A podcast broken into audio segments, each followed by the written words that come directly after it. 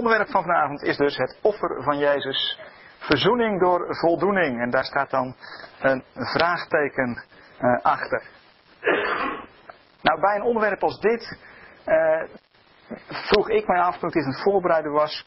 Van ja, uh, kun je hier echt op studeren? Wel met gepaste eerbied. ik, dit vind ik echt zo'n onderwerp. daar past het niet bij om, om keihard te gaan discussiëren. Ja, dat mag voor mij wel hoor. Uh, ik ben altijd voor een stuk discussie, maar ja, soms dan denk je van ja, maar hoe zit dat nou precies? Uh, en uh, nou, een andere keren, toen ik hier aan het studeren was, de afgelopen dagen er heel diep inge, ingedoken, toen, toen dacht ik aan prediker 3, het derde vers. Daar staat, er is een tijd om, te, om af te breken ja, daar klopt helemaal niks van. Een tijd om af te breken en een tijd om op te bouwen. Zo moet het er staan. Hè? Een tijd om af te breken en een tijd om op te bouwen. Dat beroemde gedeelte uit Prediker 3, uh, eh, dat er voor alles een, een, bepaalde tijd is onder de zon. En toen ik met dit onderwerp bezig was, dacht ik van ja, zo hé. Je zult hier maar, uh, maar gewoon eens komen en, en het aanhoren. En, en dan hoor je zoveel, misschien wel vanavond, wat tegen jouw visie ingaat. Uh, ik, ik, weet bij mij, uh, hoe is het bij mij gegaan in mijn geloofsontwikkeling. Uh, er is heel wat afgebroken. Dingen die je hebt geleerd van je ouders of, of, in de kerk waar je zit of in de gemeente. En dat heb je allemaal voor waar aangenomen. En een heleboel dingen zijn ook hartstikke goed. Maar je komt erachter dat sommige dingen misschien toch niet helemaal kloppen. En dan ga je de Bijbel eens goed lezen en dan ga je Bijbelstudie doen. En weet je wat dan het eerste is wat er gebeurt? Het eerste wat er gebeurt is dat je wat verward raakt. Uh, dat is de afbraakfase. Uh, je, je, raakt wat verward. Je denkt van ja, maar geloof ik dan alles fout? Heb ik het dan fout geleerd? En je raakt een beetje in verwarring. Een tijd om af te breken. Ja, misschien heb je sommige dingen wel fout geleerd misschien zie ik sommige dingen nu helemaal fout en kom ik weer in een afbraakfase. Maar daar dwars doorheen komt er daarna, en dat is natuurlijk een, een veel plezierigere periode, komt er een tijd om op te bouwen. Maar soms moet je eerst door een afbraakfase heen. Even een periode van verwarring. Want sommige dingen die je altijd zo had gezien, die beginnen wat te wankelen. En dan denk je van ja, maar als dat niet zo is, hoe zit het dan wel? En hoe zit dit dan? En hoe leg je dat dan uit? En er komen er heel veel vragen op je af. En uh, eigenlijk is dat een hele heilzame periode. Uh, en, uh, en daardoorheen ga je weer aan het opbouwen.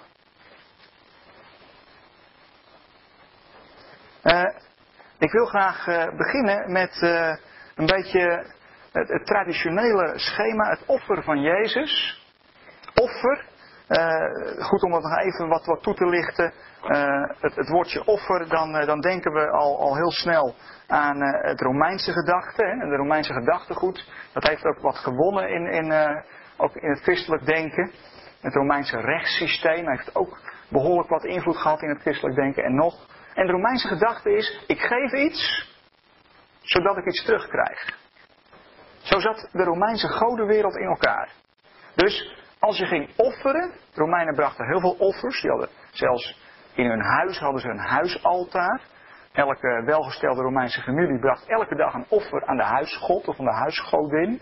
En je bracht een offer. En waarom deed je dat? Omdat je iets van die god of die godin verwachtte. Dus je geeft iets omdat je iets terug mag verwachten. En uh, uh, als je kijkt naar het Latijnse woord voor verzoenen, plakkaren, dat betekent zelfs letterlijk, hè, als je het hebt over het Romeinse gedachtegoed, gladstrijken. Gladstrijken. Dus, nog even vanuit die Romeinse gedachte geredeneerd. Uh, die goden die moeten worden gladgestreken. ja, die moet je niet boos maken.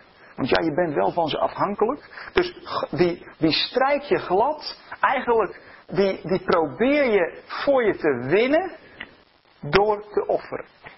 Nou, en, en, en dat Romeinse denken, dat Romeinse godsdienstige denken, is op de een of andere manier, hoe dat niet het onderwerp van vanavond, hoe het allemaal is gekomen, is doorgecijpeld in het christelijke denken.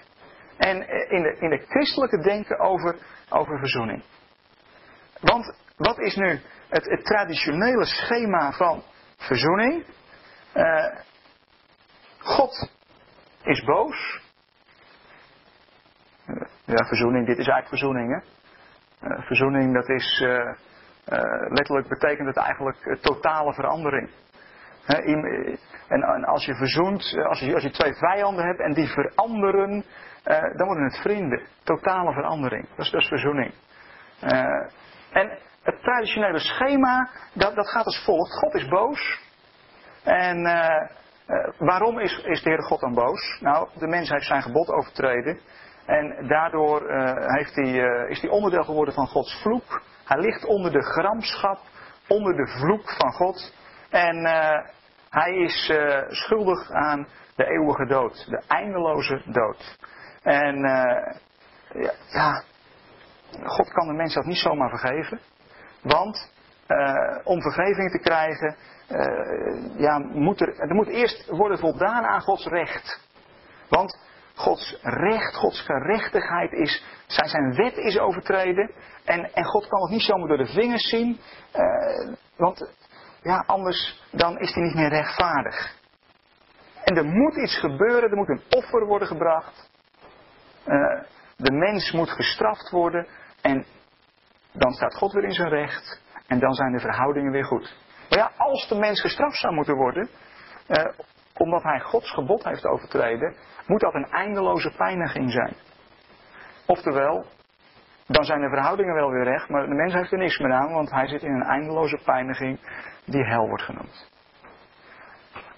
Toen kwam God met een grandioos plan.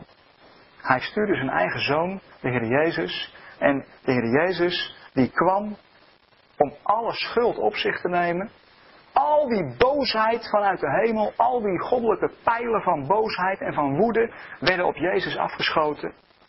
En uh, toen was de, de boosheid van God gestild. De toren was tot bedaren gekomen. De zoon had de klappen opgevangen als een soort goddelijke bliksemafleider. En, uh, en als je nu in Jezus gelooft, dan kijkt de Heere God naar je door Jezus heen en dan houdt hij van je. Maar los daarvan, los daarvan, is God boos op je en kun je niet bestaan voor zijn aangezicht. Dus wat heeft Jezus gedaan? Jezus heeft de prijs betaald van onze ongerechtigheid. En, uh, en daardoor kunnen wij tot God naderen. Nou, dat is het traditionele godsbeeld zoals dat uh, geleerd wordt. Uh, ook in bijvoorbeeld de Nederlandse beleidingsgeschriften daar, vind je dat ook in terug. Ik zal de Nederlandse geloofsbeleidenis even citeren. Nederlandse geloofsbeleidenis, artikel 21. Hij, Christus, heeft zichzelf in onze plaats voor zijn Vader gesteld om door volkomen voldoening diens toren te stillen. Daartoe heeft hij zichzelf aan het kruis geofferd en zijn kostbaar bloed vergoten. Uh, Johannes Calvijn die zegt in zijn institutie, uh, voor de meelezers, boek 2, hoofdstuk 16, moet u thuis maar eens opzoeken in uw institutie. Het staat altijd natuurlijk mooi in een boekenkast. God is de mens een vijand geweest. God de Vader is door de offeranden voldaan en verzoend. Zijn gramschap is door deze voorbidder gestild. Dat is, dat is ja, het, het, het schema van verzoening, zoals dat wordt wordt geleerd. En uh, uh, er zijn een paar problemen daarmee. Nou, hier heb ik net even wat uit, uitgeciteerd. Een paar, een paar vraagtekens gaat hij toch oproepen. eerste probleem. Christus droeg de straf niet. Wat, wat bedoel ik daarmee? Nou, de straf voor de mens was een eindeloze dood. Uh, dat was de straf in dit schema. Maar de Heer Jezus was maar drie dagen dood. Uh, het antwoord wat dan vaak wordt gegeven is: ja, maar de dood van de Heer Jezus bezit in kwaliteit wat hij mist in kwantiteit. Oftewel, het is maar drie dagen, maar omdat de Heer Jezus een godmens was, uh, is het, is, zijn die drie dagen kwalitatief evenveel waard als een eindeloze pijniging voor een gewoon mens. Dus heeft hij toch de straf gedragen. Oh, wacht even, nu wordt het nog wat ingewikkelder. Want Uh, zo, zo, leert de traditionele uitleg. Uh, het was niet Christus goddelijke natuur die stierf. Want God kan niet sterven. Maar het was zijn menselijke natuur. Maar als zijn godheid niet stierf, maar als alleen de mens Jezus stierf, terwijl het juist zijn godheid was die die kwaliteit eraan gaf, hoe zit het dan met die drie dagen? dus in dit schema hebben we een paar problemen. Hier staat we op het eerste probleem. Uh, Christus droeg niet de eindeloze straf voor ons. Dat was ook een beetje ingewikkeld, want dan had hij nooit kunnen opstaan. Nou, tweede probleem. We zijn nu alleen nog met de problemen bezig. Straks gaan we vanuit de Bijbel kijken van hoe wordt er nou tegen aangekeken als je gewoon de Bijbel probeert onbevangen te lezen. Uh, God was toch zelf verantwoordelijk voor de introductie van het kwaad in de wereld. Uh, hij liet toe dat het in contact kwam met de mens, terwijl hij dat natuurlijk had kunnen voorkomen. En hij wist heel goed, toen hij dat kwaad introduceerde in de wereld, dat kwaad was er al ja, toen Adam en Eva daar in die hof rondwandelden, uh, vrolijk en onschuldig. En uh, hij wist heel goed wat het resultaat zou zijn van dat kwaad wat hij daar toeliet. Bovendien, wat is de rechtmatigheid? Als je het hebt over, je moet voor je daden boeten, je moet voor datgene wat je fout doet, moet je straf krijgen. Wat is de rechtmatigheid van een daad van ongehoorzaamheid en daartegenover eindeloze pijniging? Waar zit de verhouding dan? Die verhouding is helemaal scheef. Hoe kan je als eindig mens uh, door overtredingen een eindeloze straf krijgen. En dus dat is ook een probleem. Uh, het derde probleem, en dat is misschien nog wel het meest fundamenteel. Het derde probleem in, in het klassieke model van verzoening. Waarin ik ook ben groot geworden. Uh, ja, voordat je het door hebt, moet je, moet je de liederen maar eens bekijken die je zingt. Uh, het zit allemaal toch vaak nog in deze hoek.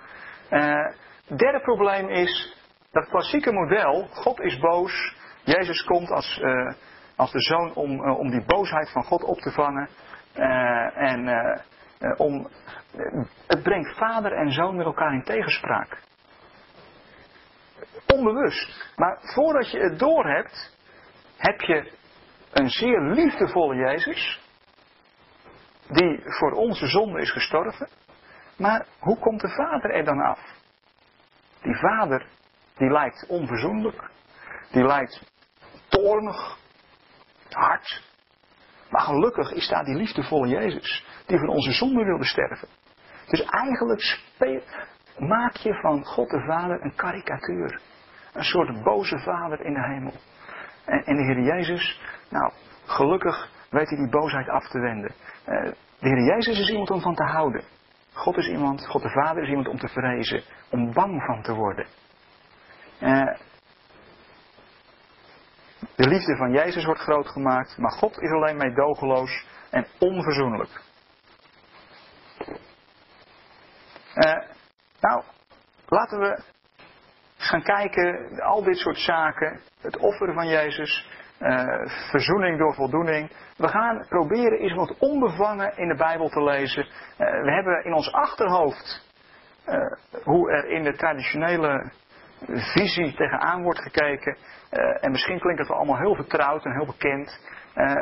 nou, uitgangspunt van de Bijbel. eerste uitgangspunt. Gods liefde vormt de drijfveer tot verzoening. En God neemt het initiatief is allebei belangrijk. Je vindt het uh, bijvoorbeeld, uh, en er zijn, er zijn, meer teksten, ik zal af en toe nog wat meer teksten uh, lezen, maar ik heb ze niet allemaal geprojecteerd. In 1 Johannes 4, dat is een heel beroemd vers. 1 Johannes 4 is een soort loflied op de liefde. daar staat in de NBV-vertaling, wie niet lief heeft, kent God niet. Want God is liefde. Het, het, het, het wezen van God is liefde. En het woordje liefde wat er staat, dat is het, woord, het Griekse woord agape.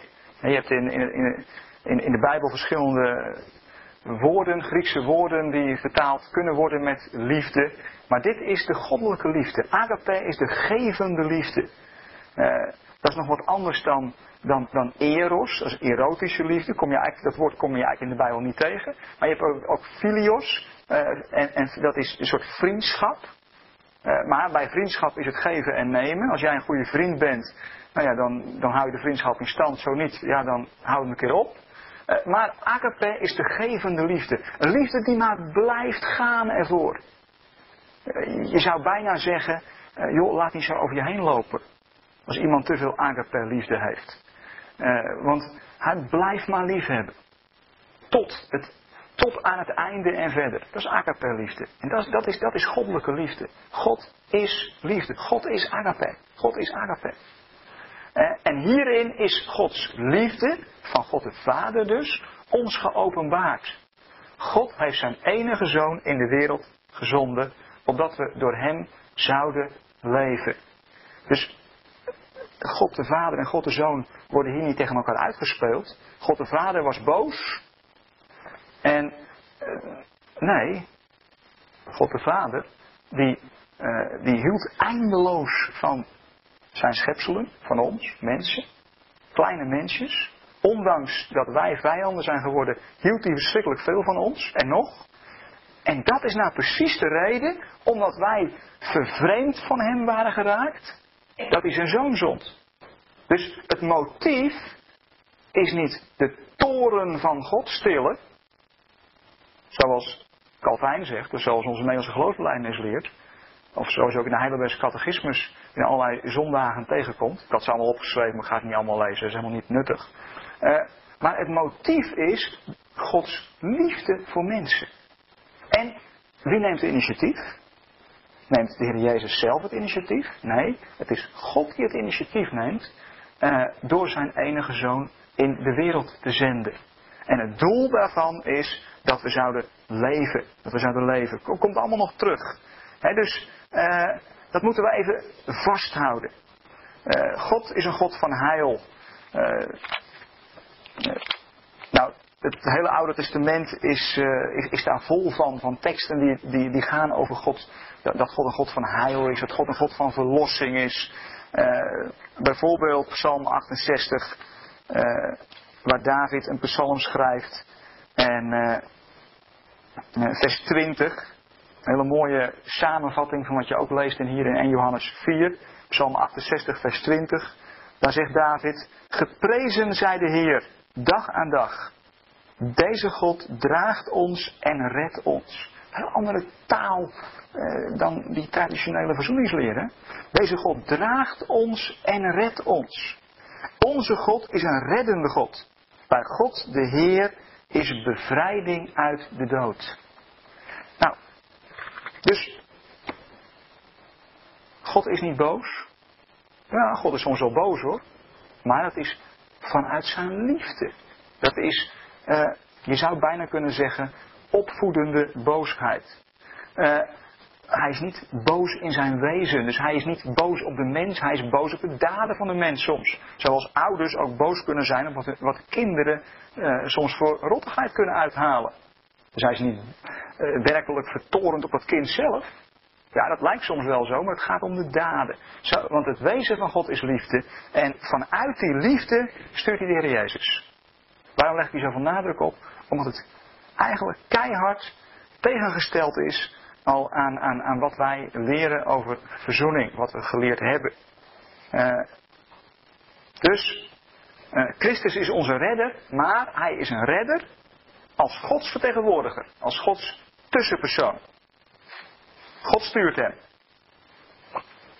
Een ander punt, een tweede uitgangspunt in de Bijbel, dus die eerste twee punten moeten we even goed vasthouden in ons hoofd. Het motief is de liefde van God. Motief tot verzoening. En God neemt het initiatief. Uh, het tweede is, Christus stierf niet. Eh, Christus stierf om de mens met God te verzoenen. Niet om God met de mens te verzoenen. dus uh, uh, God hoeft niet verzoend te worden. God hoeft niet verzoend te worden. Verzoening betekent verandering. Uh, moet, uh, moet de Heere God veranderd worden in zijn houding? Uh, was hij vervallen in gramschap, boosheid en moet hij van houding veranderen? Nee, nee, God was altijd al die liefdevolle vader. Dat hebben we net gelezen in Psalm 68. Kun je nog in vele andere gedeelten van de Bijbel kun je dat teruglezen. God was altijd al die vader in de gelijkenis. Weet u het, van de, van de jongste en de oudste zoon. Van die, van jongste zoon, de vader, de liefdevolle vader die op de uitkijk stond. Met zijn armen wijd open en zijn hart stond nog wijder open dan zijn armen. Vol ontferming en mededogen. Uh, zo was God en zo is God. Dus God hoeft niet verzoend te worden. Nee, de mens moet verzoend worden. Dus Christus stierf om de mens met God te verzoenen. Niet om God met de mens te verzoenen. Nou, als ik het nu zo zeg, klinkt het heel logisch. Maar toch, we, het allemaal, we leren het echt omgekeerd. Uh, zowel in een evangeliegemeente als in een reformatorische dienst leer je het gewoon omgekeerd. God moet verzoend worden. Zijn boosheid moet gestild worden. Nee, helemaal niet. Christus stierf om de mens met God te verzoenen. Uh, Waar je het heel mooi samengevat vindt, we gaan straks dat hele gedeelte nog lezen uit 2 Korinthe 5, is 2 Korinthe 5 vers 19. Daar staat in de NBV-vertaling, het is God die door Christus de wereld met zich heeft verzoend. God neemt het initiatief, hij stuurt de Heer Jezus. Uh, dus eigenlijk is God ook de verzoener, want God is God die door Christus de wereld met zich verzoend heeft. dus God is ook de verzoener. Nou, het wordt een beetje ingewikkeld als de verzoener eerst zijn eigen boosheid moet gaan stillen. Dat wordt bijna absurd. Uh, en hier staat ook, hij heeft de wereld met zich verzoend. Hij heeft niet zich met de wereld verzoend. dat is 180 graden wat anders. Hij, en, en hoe heeft hij zich dan verzoend? Uh, hij heeft de wereld haar overtredingen niet aangerekend. En ons heeft hij de verkondiging van de verzoening toevertrouwd. dus uh, door Christus is de wereld met God verzoend. Uh, de Heer Jezus als middelaar. He, dus uh, we moeten even goed vasthouden. En, en sommigen denken van, ja joh, dat weet ik al lang, ga maar door. Maar voor anderen is misschien een, een, een nieuwe, nieuwe gedachte. Uh, dat er is geen torenige hemel. Wiens gramschap moet worden gesust en en, en wiens gunst moet worden gekocht. Nee, er is een liefhebbende vader. Die zelf, die zelf aan het werk is. Uh, om die verloren zoon terug te winnen. En uh, die liefdevolle vader heeft nooit opgehouden om lief te hebben. Dus je zegt nog wel wat, hè? Als je, als je, als je zegt van ja, maar God is boos. nee, God is liefde. Christus als middelaar. Ja, maar als dat nou zo is, hè. De Heer Jezus is gekomen. En uh, die, is gekomen om mensen weer met God te verzoenen. Om mensen, om zijn leven als een offer te geven. Want dat dan inhoud moeten we, moeten we zo meteen nog even naar gaan kijken. Maar uh, ja, waarom heb je dan een middelaar nodig? Waarom heb je dan voorspraak nodig? In 1 Johannes 2, daar, daar staat, de eerste paar versen. Kinderen, ik schrijf u opdat u niet zondigt. Mocht een van u echter toch zondigen, dan hebben wij een pleitbezorger bij de Vader, Jezus Christus de rechtvaardige. Hij is het die verzoening brengt voor onze zonden. En niet alleen voor die van ons, maar voor de zonde van de hele wereld. Waarom hebben we een middelaar nodig? Waarom kwam de Heer Jezus nu? Om voor ons te sterven. Als de Vader toch wel van ons hield. Eh, dan had dat ook, toch ook wel zonder de Heer Jezus gekund. Waarom dan? Waarom die middelaar? Waarom die pleitbezorger? Of die helper? Nou, zegt de Bijbel, we hebben een middelaar nodig om de grote liefde van God aan ons bekend te maken. Uh, als je nu de straat op gaat en je vraagt aan, een, aan willekeurige mensen, uh, zelfs mensen die helemaal niet in God geloven, wat vind je van God? Dan zul je heel veel het antwoord krijgen van nou, mooie God is dat hoor. Als God liefde is, nou waarom al die ellende? Had er al lang wat aan moeten doen? Nou, zo'n God moet ik niet. Die hoef ik niet. Zo'n God hoeft voor mij niet. Moet je kijken. Dus, wat is er aan de hand? En eh, ik ga verschillende teksten met u lezen die dat, die dat uh, ondersteunen. Eh, wat is er aan de hand? Mensen zijn vervreemd van God. De wereld is verblind. De Heer Jezus zal zeggen, de wereld kent u niet. God is de grote onbekende. God is de grote vijand geworden van de mens. Uh, uh, nee, we zeggen het fout. Uh, God is geen vijand geworden. Nee, maar in het denken van mensen is God een vijand geworden. Is die in werkelijkheid een vijand? Nee, helemaal niet. Maar we zijn totaal van hem vervreemd. we zijn helemaal onwetend over zijn liefde en over zijn ontferming en zijn genade. En, en daarom hebben we iemand nodig. Die vervreemde schepping heeft iemand nodig, wij met elkaar, die zowel beeld van de onzichtbare God is. Colossense 1. Jezus is het beeld van de onzichtbare God. Maar die ook vlees van ons vlees is. Die vol, die, die, die, dat een echt mens is. Die, die, die kan voelen wat wij voelen en, en die kan meevoelen met ons. We hebben eigenlijk iemand nodig om de Vader aan ons te openbaren. Om te laten zien wie God de Vader nu werkelijk is. Want dat zijn we helemaal kwijt. We zijn vijanden van God geworden. Tenminste, uh, God is onze vijand. Denken we. God is boos. Denken we. En hoezeer dat is doorgedrongen, ja, dat blijkt dus wel. Tot in het hart van onze theologie aan toe. God is boos. En, en we moeten van alles doen om hem te sussen. Uh, en, en de Heer Jezus die komt. En die komt om de liefde van God de Vader te openbaren. Om te laten zien wie God werkelijk is. Uh, een, een, paar versen die, waarin hij dat zelf uh, ook onderstreept. Eerst uit Matthäus 11. En ze hebben het nu over de Heer Jezus als middelaar. Uh, Matthäus 11.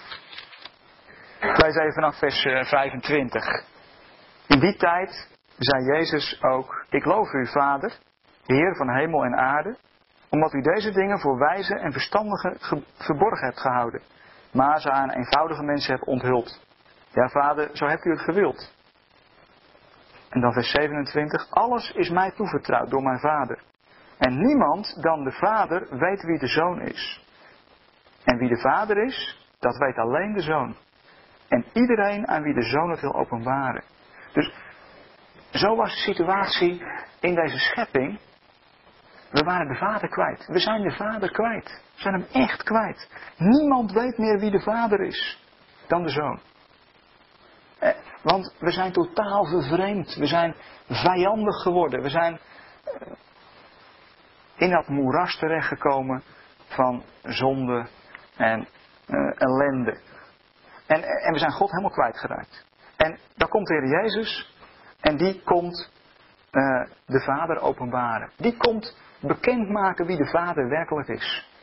Uh, want wij wisten het niet meer. even een, een, paar boeken verder in het boek Johannes. Johannes 17. Vers 25 dan zitten we midden in het hoge priestelijk gebed. En uh, omwille van het verband begin ik ietsje eerder. Jezus is daar aan het bidden, uh, een soort afscheidsgebed. En dan uh, vanaf vers 24 zegt hij: Vader, u hebt hen aan mij geschonken. Daar heeft hij over zijn discipelen. Laat hen dan zijn waar ik ben. Dan zullen zij de grootheid zien die u mij gegeven hebt, omdat u mij al lief had voordat de wereld gegrondvest werd. Rechtvaardige Vader, de wereld kent u niet, maar ik ken u. En zij weten dat u mij hebt gezonden. Ik heb hun uw naam bekendgemaakt. En dat zal ik blijven doen. Zodat de liefde waarmee u mij lief had, in hen zal zijn en ik in hen. En God, de Heer Jezus, is door de Heer God gezonden om God de Vader bekend te maken. Om zijn liefde bekend te maken. Want die liefde, daar geloofden we niet meer in. We geloofden dat hij boos was. Uh, nog even naar 1 Johannes. 1 Johannes 4. Steeds weer, en ik, ik noemde maar een paar hoor, maar er is een hele rits van dit soort versen in de Bijbel waar Jezus dat voor zichzelf omschrijft waarom hij nou eigenlijk gekomen is. Eh, 1 Johannes 4. Ik begin even bij, uh, bij vers, vers 18. schitterend vers. Heel 1 Johannes 4 is een loflied op de liefde van God. En de liefde van de Heer Jezus. De liefde, 1 Johannes 4 vers 18, laat geen ruimte voor angst. Volmaakte liefde sluit angst uit. Want angst veronderstelt straf. In iemand die angst kent, is de liefde geen werkelijkheid geworden. Ja, dat is wel erg hard. Je kunt ook vertalen met eh, nog niet volledig geworden. Hè? Eh, wij hebben lief, vers 19, omdat God ons het eerst heeft liefgehad. En dat weten we door de Heer Jezus. Dat God ons lief heeft. Eh, dat heeft de Heer Jezus ons geopenbaard. Daarvoor is hij gekomen. Hè, Johannes? Eh, de Heer Jezus die de liefde van de Vader bekend maakt. In Johannes 3, vers 16. Hetzelfde thema. Eén hoofdstukje terug. We zijn er nu toch. Uh, weer over liefde en over hoe de Heer Jezus dat bekend heeft gemaakt. Wat liefde is, hebben we geleerd van Hem die zijn leven voor ons gegeven heeft. Daarom horen ook wij ons leven te geven voor onze broeders en zusters. Jezus heeft laten zien wat liefde is. En hij heeft laten zien hoe ver God gaat in zijn liefde voor mensen. Zover dat, hij, dat, dat de Heer Jezus zijn leven uitgiet in de dood. Zover gaat de liefde van God voor mensen. Uh, en dat waren we helemaal kwijt. En dat zit allemaal achter dat, uh, uh, dat woordje Christus als middelaar. Dus Christus als middelaar, niet, niet om omdat God boos is en omdat je, maar, omdat je erg moet oppassen voor God. En daarom moet je maar achter Christus gaan staan, want dan raakt Gods boosheid jou niet. Nee, juist de andere kant op. Juist de andere kant op. We hebben geen middelaar nodig omdat God boos is. We hebben een middelaar nodig omdat wij boos zijn geworden. Uh, en we vertrouwen God niet meer. En dan zegt de Heer Jezus: van joh, ik kom jou laten zien tot het einde aan toe. Hij is volledig toegewijd aan de mens. Tot, uh, tot aan de dood aan toe, de dood aan het kruis. Is hij liefde tot op het eind. Ik kom jou laten zien. En ik kruip onder jouw boosheid. Daar heeft Klaas Schovers het met name over gehad. Uh, uh, ik kruip helemaal onder jouw boosheid. Om je te laten zien dat God echt van je houdt. Ja, maar dat geloof ik niet. Ja, dan ga ik nog een stap verder. Ik ga nog een mijl verder. Neem mijn jas dan ook maar. Scheur die mantel ook maar in tweeën. Zet er maar een doornkroon op mijn hoofd. Ik blijf van je houden. Sla maar aan dat kruis. Ik blijf toch van je houden. Dat is irritant. Sloeg hij naar me terug. Je kunt beter met iemand vechten dan dat iemand maar van je blijft houden en zeggen: joh, maar ik blijf van je houden hoor. Daar word je, daar word je boos van. Als je al boos was. Dat is ontzettend irritant. Hij wordt steeds bozer en het bracht hem aan het kruis. Maar hij bleef van ze houden. En nou, wat zei hij aan het kruis, Lucas 23? Vader, dat is nog het ergste. Als je, als je al boos bent. Vader, vergeef het ze. Want ze weten niet wat ze doen. Ze zijn steken blind. Ze weten niet wat ze doen. Zou Petrus later ook zeggen in die, in die Pinkse toespraak van hem. Van jullie wisten niet wat je deed. Je was verblind. De wereld is stekenblind. In boosheid in vijandschap. En, en wat doet de Heer Jezus? Die gaat maar door met het geven van liefde. Tot de dood daarop volgt. En dan eigenlijk het ergste wat een mens kon doen. Uh, namelijk Gods eigen zoon vermoorden. En dan staat er in 2 Korinthe 5, hebben we net gelezen. Wat doet de Heere God dan? Hij rekent het ze niet aan. Hij rekent ze zelfs dat, rekent hij ze niet aan. En het dieptepunt, namelijk, ja, meer liefde valt er niet te geven. Dat is alles, dat is alles wat er is. En dat nagel je aan het kruis. En dat dieptepunt, daar maakt hij het hoogtepunt van. Want na de dood wekt hij de Heer Jezus op uit die dood. En daarmee laat hij eigenlijk zien, ik heb het jullie vergeven. Ik ga van vijanden ga ik vrienden maken. Dat is verzoening ten diepste uit. Dat is eigenlijk het offer van de Heer Jezus samengevat. Dat kunt u bijvoorbeeld lezen in, in Filippenzen 2. Doe, doe misschien straks nog wel even. Uh, ik zeg met alles straks. Uh, oh, tijd genoeg. dat, dat, is, dat is liefde ten, ten, voeten uit. De, de onderste weg gaan. Zoals ja, eigenlijk Abraham, maar ook Isaac, die onderste weg ging. En, wat, en toen gaf de Heer God gaf dat, dat offer. Huh? Volkomen toewijding. Volkomen toewijding aan de mens. Hier zien we eigenlijk wat anders. Hè? Als je het hebt over een offer. het, het woord offer betekent vanuit de Bijbel niet iets, iets geven aan God. Nee, het betekent letterlijk toenadering. dus eh, een offer wil zeggen, je, komt dichterbij. Je komt dichterbij. Je nadert. En, en als je dan kijkt naar het offeren van Jezus, eh, dan is het niet eh, een offer wat Jezus aan God brengt. Nee, Jezus is het offer van God aan ons. Wij hoeven God niks te offeren.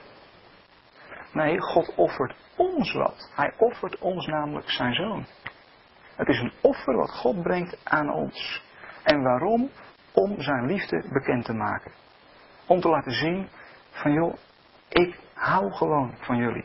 Wat je ook doet, wat je ook gaat doen, ik blijf van je houden, zelfs als je me vermoordt. Blijf ik nog van je houden. En mijn laatste woorden zullen zijn, vergeef het ze. Zoveel liefde ja, breekt alle boosheid af.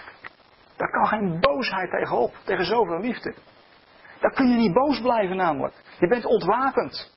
En zo heeft hij ook de duisternis ontwapend. Lees je bijvoorbeeld in Colossense 1.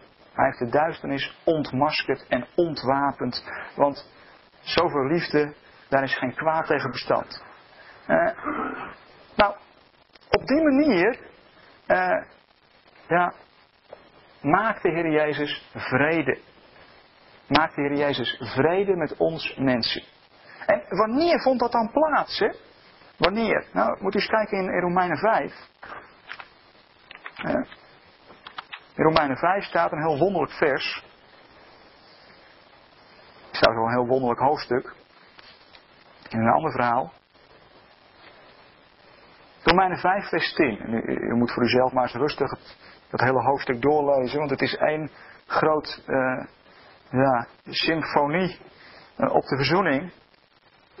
Uh, maar wanneer vond die verzoening dan plaats? moet je dan eerst je bekeren en word je dan verzoend? nee, het is andersom. Romeinen 5, vers 10. Werden we in de tijd dat we nog Gods vijanden waren, al met hem verzoend door de dood van zijn zoon, Des te zeker, des te zekerder is het dat wij nu, nu we met hem verzoend zijn, worden gered door diens leven. dus verzoening is niet het eindpunt, het is het startpunt. Het is het startpunt voor wat erna allemaal nog gaat komen. Maar de verzoening die vond plaats toen wij nog vijanden waren. Ja. En als je dat gaat zien, dan word je van vijand word je veranderd in kind in vriend. Dan mag je zeggen, Abba, vader. Dat is verzoening. Eerst zei je, boze God, ga weg, ik moet u niet.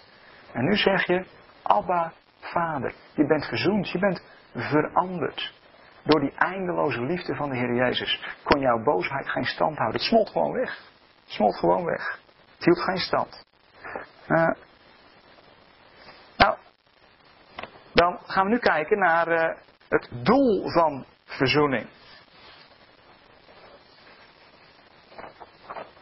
En dus, uh, uh, ja, oh ja, één ding moeten we nog even naar kijken. Uh, ja, hier moeten we nog even naar kijken. de Heer Jezus staat er in, in de Bijbel, die stierf voor onze zonde. we hebben er soms van gemaakt, de Heer Jezus stierf in onze plaats. hoe zit dat nu? Nou, ik denk dat je deze twee voorzetsels, die moet je sterk in de gaten houden. Uh, want stierf hij nu in onze plaats, maar waarom gaan wij dan nog dood? Nam hij onze ziekte op zich? eh, onze zwakheden, waarom worden wij dan nog ziek? Waarom zijn wij dan nog zwak? Als hij dat in onze plaats heeft ondergaan. En ik, ik ken inderdaad hele lieve christenen, en die nemen dat zeer letterlijk, en die zeggen dan ook, als jij ziek bent, uh, als je doodgaat, heb ik zo niet horen zeggen, dat is nog een, groter probleem. Maar als jij ziek bent, dan geloof je dus niet goed. Dan ben je niet in Christus. Want als je in Christus bent, word je niet ziek. Want Hij heeft onze ziekte op zich genomen. Hij heeft van ons afgenomen. Dus dan doe je het niet goed. Kom ik toch een beetje op neer. Eh, heeft hij dat inderdaad gedaan? Is hij in onze plaats gestorven? Eh, ik denk, dat is mijn stelling, plaatsvervanging is in de verzoening even misplaatst als in de heiliging. Kun je zeggen, uh, we worden opgeroepen in de Bijbel om ons te heiligen, want God is heilig. Uh, kun je nou zeggen, nou, maar Christus is onze heiliging. Een beetje lastig, hè? Want ja, als je zelf een onheilig leven leidt, kun je zeggen, ja, maar Christus is mijn heiliging. Ja, dat, dat werkt niet. Heiliging gaat dwars door jezelf heen. Maar hoe zit het dan met verzoening? Hoe moeten we dan Bijbelteksten opvatten als uh, Hebreeën 2? Ik, ik, ga er even een paar met u lezen. Nou, u zult ze zelf nog wel aan kunnen vullen, denk ik. Uh, moet u even deze twee, uh, deze twee voorzetsels in de gaten houden. misschien is het u wel eens nooit opgevallen hoor, maar nergens in de Bijbel staat: Christus is in onze plaats gestorven. Staat nergens in de Bijbel. Helemaal nergens. Er staan wel heel veel teksten, zoals Hebreeën 2, het negende vers. Daar staat in een andere vertaling, de NBV-vertaling, Hebreeën 2 vers 9, hier staat wel zien we dat Jezus, die voor kortere tijd lager dan de engelen geplaatst was, opdat zijn dood door Gods genade iedereen ten goede zou komen. En, en hier staat uh, in de NBG-vertaling, hij smaakte de dood voor ieder mens. Dus de Heer Jezus, die smaakte de dood voor ieder mens. Wacht eens even. Er staat niet in plaats van ieder mens. Dus hij ging niet dood in plaats van mij. Nee, hij deed het voor, ook voor mij. Hij deed het voor mij. Als voorloper, als eersteling. Hij ging als eerste die dood in om ook op te staan. Zo is hij de eersteling geworden van een nieuwe schepping. Hij is de eersteling van een nieuwe schepping, de eerstgeborene. Hij is onder alles de eerste geworden, zegt Colossense 1. Hij is de eerste onder vele broederen, lees je in Hebreeën 9. Dus hij, hij ging die dood door voor u en voor mij. Dat deed hij voor ons. Uh, maar hij staat niet dat hij het in onze plaats deed. Uh, want we gaan namelijk zelf ook dood. We gaan zelf ook door die dood heen. we, uh, Paulus roept, uh, roept het ook duidelijk uit. Hè? Als we met hem zullen lijden, zullen we ook met hem verheerlijkt worden. Dus we gaan ook door datzelfde lijden heen in ons aardse bestaan. Christus heeft met ons meegeleden. Hij is volledig mens geworden. Zullen we zo meteen nog zien in Filippenzen 2. Hij is een bondgenoot geworden. Hij is een metgezel geworden. Uh, zelfs de eerste. Hij is de eerste. Want hij is de eerste die is opgestaan. Hij is de eerste die de dood heeft overwonnen. hij heeft de poort geopend uh, naar de overwinning over de dood. Uh, en in Christus kunnen we die dood overwinnen en zullen we die dood ook overwinnen, omdat Hij de eersteling is geweest. Uh, dus Hij deed het voor ons. 1 Petrus 2, vers 24. Ook, weer zo'n tekst. Nou, u kunt ze vast wel aanvullen en, en misschien heeft u ook wel een paar die zeggen ja, maar Wim, hoe zit dat dan? Nou, bewaar het even. En dan kunt u die straks ook noemen. 1 Petrus 2, vers 24. Hij heeft in zijn lichaam onze zonden het kruishout opgedragen, opdat wij dood voor de zonde rechtvaardig zouden leven. Door zijn striemen bent u genezen. En nou, hier moeten we weer even de MBG-vertaling bijpakken, staat net weer een beetje anders. De klemtoon ligt daar heel anders. Maar het overgaf, het, het overgaf aan hem we beginnen even een klein beetje eerder, vers 22. eh, die geen zonde gedaan heeft en in wiens mond geen bedrog is gevonden, hè, de Heer Jezus. Die als hij gescholden werd niet terugschold en als hij leed niet dreigde, maar het overgaf aan hem die rechtvaardig oordeelt. Die zelf onze zonde in zijn lichaam op het hout gebracht heeft, opdat wij aan de zonde afgestorven voor de gerechtigheid zouden leven eh, en door zijn striemen zijt gij genezen. dus ook hier weer, hij stierf daar eh, en dat deed hij voor onze zonde. Voor onze zonde stierf hij. Uh, ook hier vind je niet dat woordje in plaats, vind je daar niet terug. En je ziet dan ook, uh, in, de, in de Bijbel staat zelfs letterlijk dat we gelijkvormig zullen worden aan zijn dood. Om ook gelijkvormig te worden aan zijn opstanding. we zullen delen in zijn lijden om te delen in zijn verheerlijking. Dit is allemaal. Dit is niet plaatsvervanging, dit is identificatie. Oftewel, eh, zoals 1 Johannes eh, 3 zegt, want wat is uiteindelijk het doel van dit alles? Wat is het doel van uh, ons leven? Uh, hoe gaan wij worden? Eh, 1 Johannes 3. Dat is een heel hoog doel. Daar kun je, kan ik me eigenlijk nog niks bij voorstellen op dit moment. Want we zitten midden in dat proces. En we zitten nog aan de onderkant, want we zitten midden in ja, lijden. Soms met een korte ei, maar ook vaak met een lange ei. Maar allemaal zeer onplezierige dingen mee en soms heel leuke dingen. Maar uh, ja, we, we, gaan dwars door die dood heen. Allemaal. En uh, in Johannes 3 staat dan, vanaf vers 1, bedenk toch hoe groot de liefde is die de Vader ons heeft geschonken. Wij worden kinderen van God genoemd en dat zijn we ook. Dat de wereld ons niet kent, komt doordat de wereld Hem niet kent. Geliefde broeders en zusters, wij zijn nu al kinderen van God. Wat we zullen zijn is nog niet geopenbaard.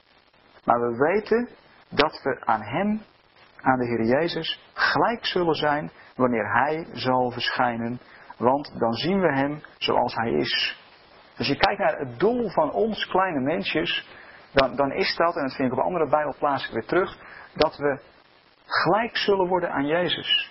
Dat we diezelfde natuur zullen krijgen als Hem, als Zijn navolgers dat is een heel hoog doel. dus Christus droeg niet een straf, zodat wij die niet zouden ondergaan, als onze plaatsvervanger, maar hij droeg juist hetzelfde lijden, hij droeg dezelfde pijn, hij droeg dezelfde dood die wij allemaal dragen. Uh, of, of, is het zo dat je als christen geen lijden meer meemaakt en geen pijn meer hebt? En dat er geen enkel christen meer doodgaat? Natuurlijk niet. Daar zitten we toch allemaal middenin. En, en Christus heeft dat voorgeleefd. Hij is een hoge priester geweest. Die kan meevoelen met onze zwakheden. Die kan meevoelen met onze pijn. Die kan meevoelen met ons lijden. Want hij is er zelf dwars doorheen gegaan. Als voorloper. En wij mogen achter hem aan. Wel een behouden reis. Maar geen kalme reis. We gaan er zelf ook dwars doorheen. Uh, anders krijg je toch een sprookjesevangelie. Zo, zo werkt het toch ook niet. Jezus werd de grote lastdrager. Uh, je zou hem ook de belhamel kunnen noemen. Hè? Zo wordt het in openbaring ook wel genoemd. Uh, de belhamel, dat is, dat is schaap wat helemaal voorop loopt. En wat hard aan, aan, het, bellen is en waar iedereen achteraan komt. Hij is de eersteling, je mag achter die belhamel aan. En, soms als je dit soort dingen beweert, dan ben je zelf ook een belhamel natuurlijk. Zo word je dan soms wel gezien, maar dat maakt niet uit. Maar je mag er achteraan. Uh, hij is de grote lastdrager. Inclusief de zonde van de wereld. Want die, heeft, die, die, die, is hij voorgegaan. He, Johannes 1, vers 29. Zie het lam van God wat de zonde van de wereld wegneemt. Maar wat is nou voor of in plaats van? Nou, hebben we even aangeproefd. Wat is nou het doel van verzoening? Uh, ik niet altijd uitgebreid op ingaan. En Efeze 2 geeft een hele mooie samenvatting daarvan. Het doel van verzoening. U was dood door de misstappen en zonden. Dat waren we allemaal. Dood waren we. dus de Heer Jezus kwam niet om ons, uh, om, zodat we misschien anders verloren zouden gaan. Nee, we waren al verloren. Hij kwam juist om ons het leven te geven. Hij kwam niet zodat we anders misschien wel dood zouden gaan. Nee, we waren al dood. Hij kwam juist om ons uit die dood te trekken en ons leven te maken. U was dood door de misstappen en zonden waarmee u de weg ging van de God van deze wereld. De heerser over de machten in de lucht, de geest die nu werkzaam is in hen die God ongehoorzaam zijn. Net als zij lieten ook wij allen ons eens beheersen door onze wereldse begeerten. Wij volgden alle zelfzuchtige verlangens en gedachten die in ons opkwamen en stonden van nature bloot aan Gods toren, net als ieder ander. want uh, God torent over alle ongerechtigheid, zegt Romeinen 2. Maar omdat God zo barmhartig is, omdat de liefde die Hij voor ons heeft opgevat zo groot is, heeft Hij ons, die dood waren door onze zonden, samen met Christus levend gemaakt. Dus wat is het doel van verzoening? Het doel van verzoening is dat we in Christus levend worden gemaakt. Dat we tot leven komen. Eh, we zijn dood door onze zonden, we zijn vervreemd van God. En eh, doordat Christus komt en doordat we de liefde van God gaan zien, gaan we veranderen van binnenuit en komen we tot leven. Uh, ook u bent door zijn genade gered. Hij heeft ons samen met hem uit de dood opgewekt. En ons een plaats gegeven in de hemelsferen in Christus Jezus. dus uh, God kan zonder vergeven, ook zonder plaatsvervanger. Uh, daarvoor hoeft de Jezus niet te komen. Het hele Oude Testament staat er bol van dat de Heere God aan mensen die zich bekeren hun zonde vergeeft. Ik wou wat voorbeelden noemen, zal ik nu even niet noemen. Uh, als u het wil weten, dan hoort u het straks van mij. Maar de kwestie is niet hoe kunnen zonden worden vergeven. Dat is geen verzoening. Daarvoor kwam de Heer Jezus niet. Of hoe kan ik aan straf ontsnappen. Straf kan zelfs zeer heilzaam zijn. God doet alle, dingen medewerken ten goede. Soms, uh, je kunt straf uh, kun je vergeven. Maar je moet soms nog wel de consequenties ervan verwerken. Je bijvoorbeeld verzoenen met anderen die je hebt iets aangedaan. Die je iets aangedaan hebt. dus dat is zeer heilzaam. Daar word je meer mens van. Nee. De kwestie is dus niet hoe kunnen zonden worden vergeven. Hoe kun je aan straf ontsnappen. Maar hoe kan een mens van aard veranderen? Hoe kan een mens van een vijand veranderen in een vriend? Hoe, hoe, hoe, je bent een vijand van God, maar hoe kun je nou in hemelsnaam ooit een vriend van God worden? Je, was, uh, Efeze 2, vers 3, uh, eh, je was uh, een, een kind van toren, staat er letterlijk. een, kind, een kind des torens, zegt de NBG vertaling. Je was een kind des torens. Je was boos, je was boos. En hoe kun je nou ooit worden tot een kind van God? En hoe kun je, vraagt, Romein, vraagt Paulus zich af in Romeinen 7, hoe kun je ooit bevrijd worden uit dat lichaam des doods. We zijn hartstikke dood van nature. Uh, we hebben beademing nodig vanuit de hemel. Anders dan wordt het niks.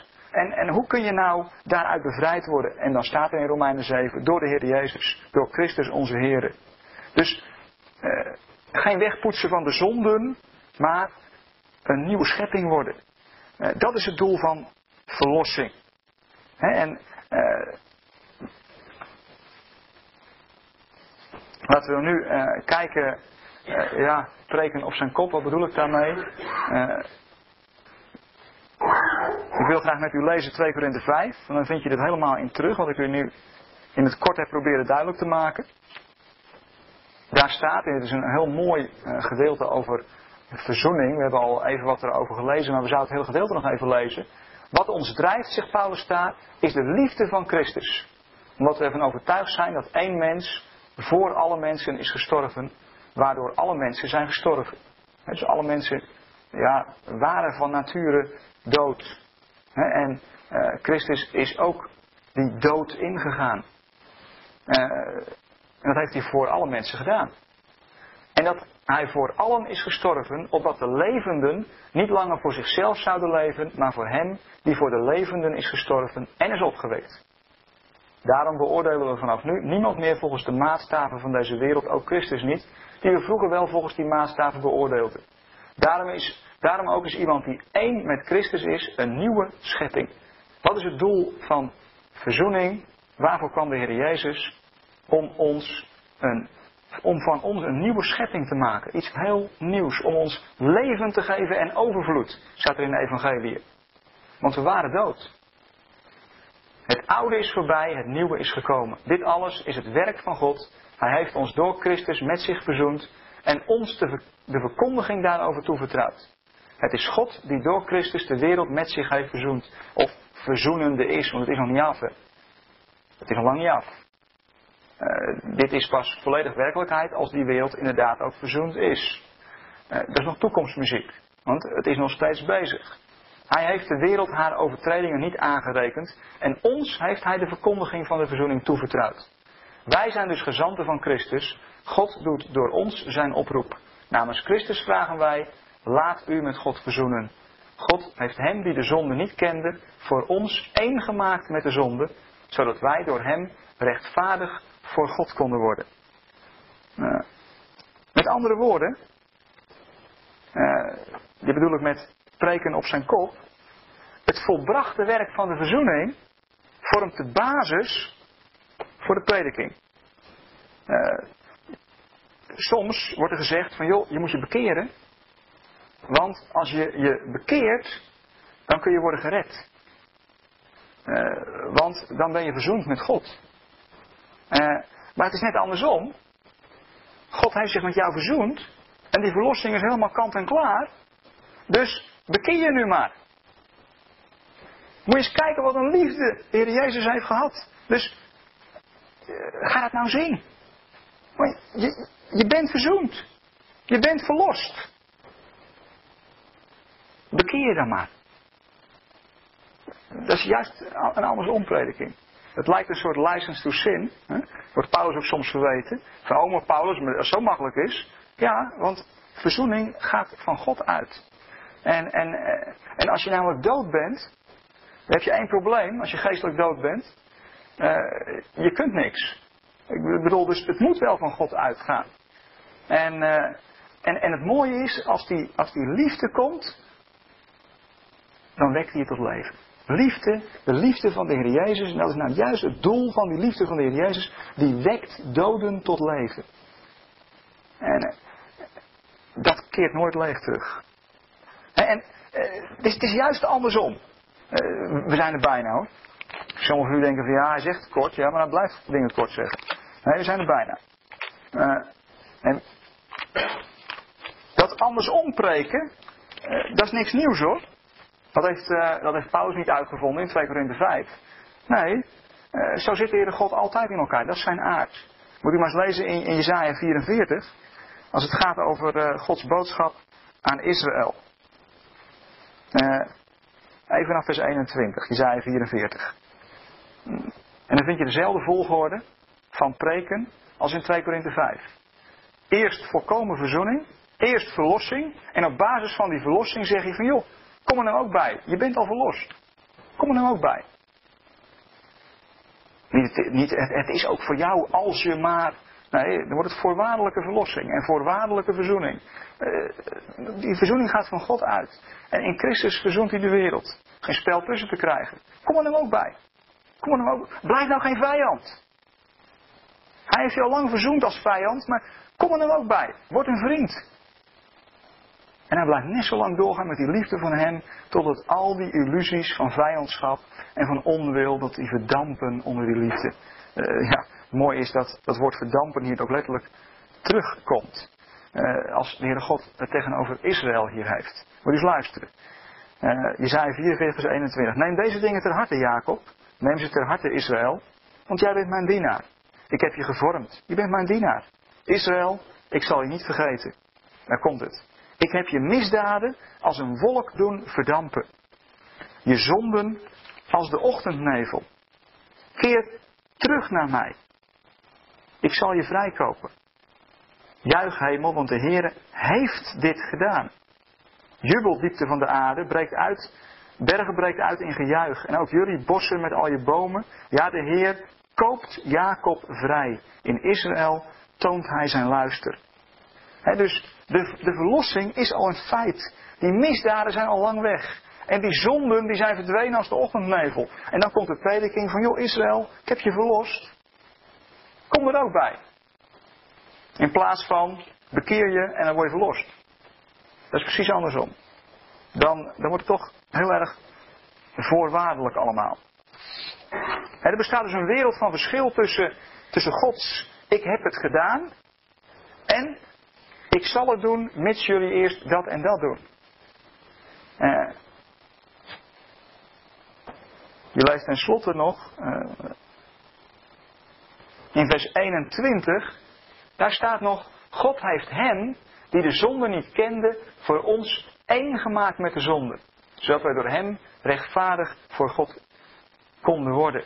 Dat is dat, eigenlijk het offer van de Heer Jezus. Hij werd volledig één met ons. Dat vind je, ja, we hebben eigenlijk oorzaak en gevolg een beetje door elkaar heen gehaald. Hè. Dat wil ik eigenlijk hiermee aangeven. Uh, de oorzaak, uh, als je, het, gevolg van uh, de verzoening is, van wat de Heer Jezus kwam doen, is dat wij verzoend zijn. Vanuit God uit zijn wij verzoend. maar in onze prediking hebben we dat juist omgedraaid. Wat is het offer van de Heer Jezus? En dan komen we eigenlijk tot een afsluiting. Het offer van de Heer Jezus is liefde tot het einde. Uh, Gods liefde wordt volledig openbaar door hem. Alle vijandschap smelt weg.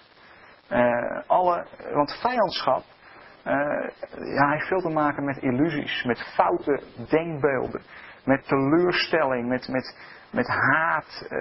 van alles en nog wat wat je, wat je kunt bedenken wat er is misgegaan en dat projecteer je op, op God. Vijandschap, dat kan heel sterk zijn. Maar als God dan komt met zijn zoon en met zijn liefde, en dat gaat maar door, en dat gaat maar dieper en nog dieper en nog dieper, eh, dan botst dat al keihard tegen je vijandschap aan. En wat is je dan sterker? Je, je vijandschap? Of de liefde van de Jezus? En dan merk je dat er steeds meer illusies wegvallen en die vijandschap brokkelt af. En de liefde, die wint het. En, en, en dat, ja, dat, dat vind je schitterend terug, en dit is het laatste gedeelte met elkaar lezen. Hier, hier zie je de overwinning van de liefde. Hier zie je een samenvatting van het offer van Jezus in, in dit gedeelte. Een loflied. Een loflied wat, wat misschien ook wel door de eerste gemeente echt als een lied is gezongen.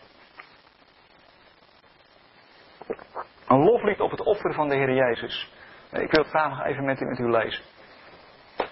Nu u door Christus zozeer bemoedigd wordt en liefdevol getroost, nu er onder u zo'n grote verbondenheid met de geest is en zoveel ontferming en medelijden. Maak mij dan volmaakt gelukkig door eensgezind te zijn. één in liefde, één in streven, één van geest. Handel niet uit geldingsdrang of eigenwaan, maar acht in alle bescheidenheid de ander belangrijker dan uzelf. Heb niet alleen uw eigen belangen voor ogen, maar ook die van een ander. Laat onder u de gezindheid heersen die Christus Jezus had. Je ziet het weer, hè?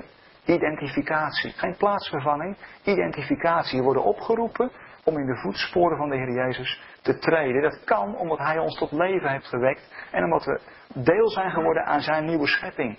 We mogen, als Hij is de grootste leidsman en we mogen achter Hem aangaan door die geest die in ons woont.